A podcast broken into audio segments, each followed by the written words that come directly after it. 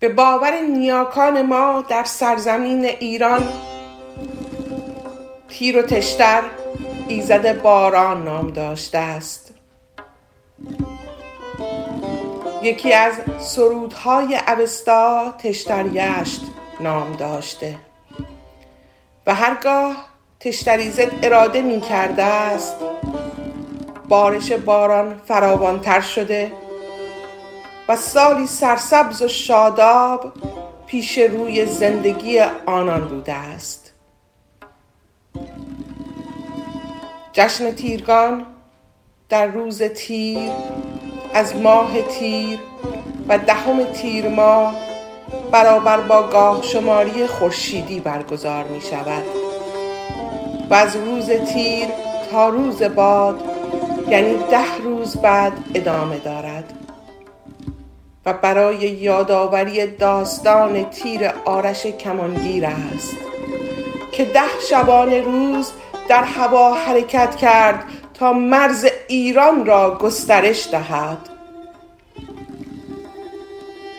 ایرانیان در آغاز جشن تیرگان بندی بافته شده از ابریشم به نام نخ تیر و باد که از هفت ریسمان به هفت رنگ رنگین کمان آسمان بافته شده را به دست خود می بندند و در روز باد این بند را باز کرده و در جای بلندی مانند تپه و پشت بام خانه به باد میسپارند. تا آرزوها و خواسته هایشان را به عنوان پیام رسان به همراه ببرند. این کار با خواندن شعر زیر انجام می شود. تیر برو باد بیا. غم برو شادی بیا. مهنت برو روزی بیا. خوشه مرواری بیا. در روایتی دیگر به روزگار ساسانیان و پادشاهی فیروز هفت سال در ایران خشکسالی روی داد. ایرانیان ناگزیر به دشت و صحرا روی آوردند و با نیایش های خود از پروردگار آرزوی باران داشتند. پس از چندی بارش آغاز شده. ایران از خشکسالی رهایی یافته. آب در کاریزها روان گشته و شادابی به میهن روی آورده است. به همین دلیل جشن تیرگان همراه با آب و آب پاشی و آرزوی بارش باران در سال پیش رو همراه بوده است و آن را آبریزان یا آب پاشان نامیده شده است. در چنین روزی نیاکان ما به کنار چشمه ها و رودخانه ها می رفتند و با پاشیدن آب به یکدیگر ارزش و جایگاه آب در زندگی را گرامی می داشتند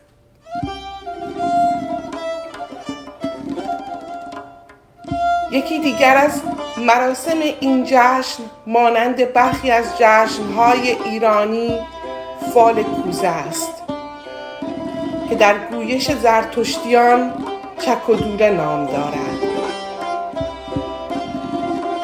برای برگزاری این آین روز قبل از جشن تیرگان و یا بامداد روز جشن دوشیزه ای را برمیگزینند و کوزه سفالی سبز رنگ دهان گشادی به او می‌دهند که دوله نام دارد.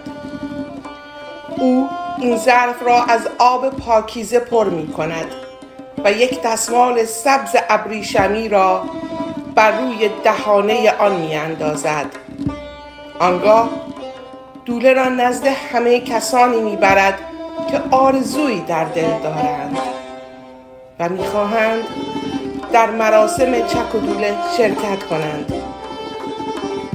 و آنها جسم کوچکی مانند انگشتری گوشواره سنجاق سر سکه یا مانند اینها را در آب دوله می اندازند. سپس دختر دوله را به زیر درختی همیشه سبز چون سرو یا مرد می‌برد. شامگاه روز جشن تیرگان و پس از مراسم آبریزان همه کسانی که در دوله جسمی انداختند و نیت و آرزویی داشتند در مکانی گرد هم می آیند و دوشیزه دوله را از زیر درخت به میان جمع می آورد. و سالخوردگان با صدایی بلند به نوبت شعرهایی می‌خوانند و دختر در پایان هر شعر دست خود را درون دوله می‌برد و یکی از چیزها را بیرون میآورد به این ترتیب صاحب آن جسم متوجه می شود که شعر خوانده شده مربوط به نیت خواسته و آرزوی او بوده است.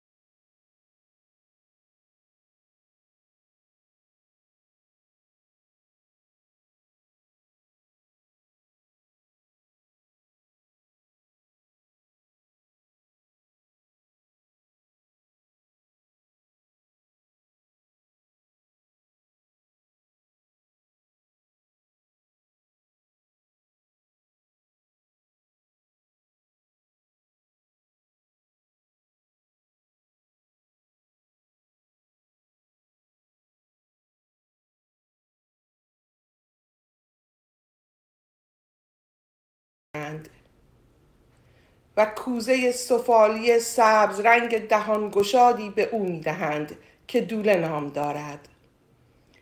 او این ظرف را از آب پاکیزه پر می کند و یک دستمال سبز ابریشمی را بر روی دهانه آن می اندازد. آنگاه دوله را نزد همه کسانی می برد که آرزویی در دل دارند.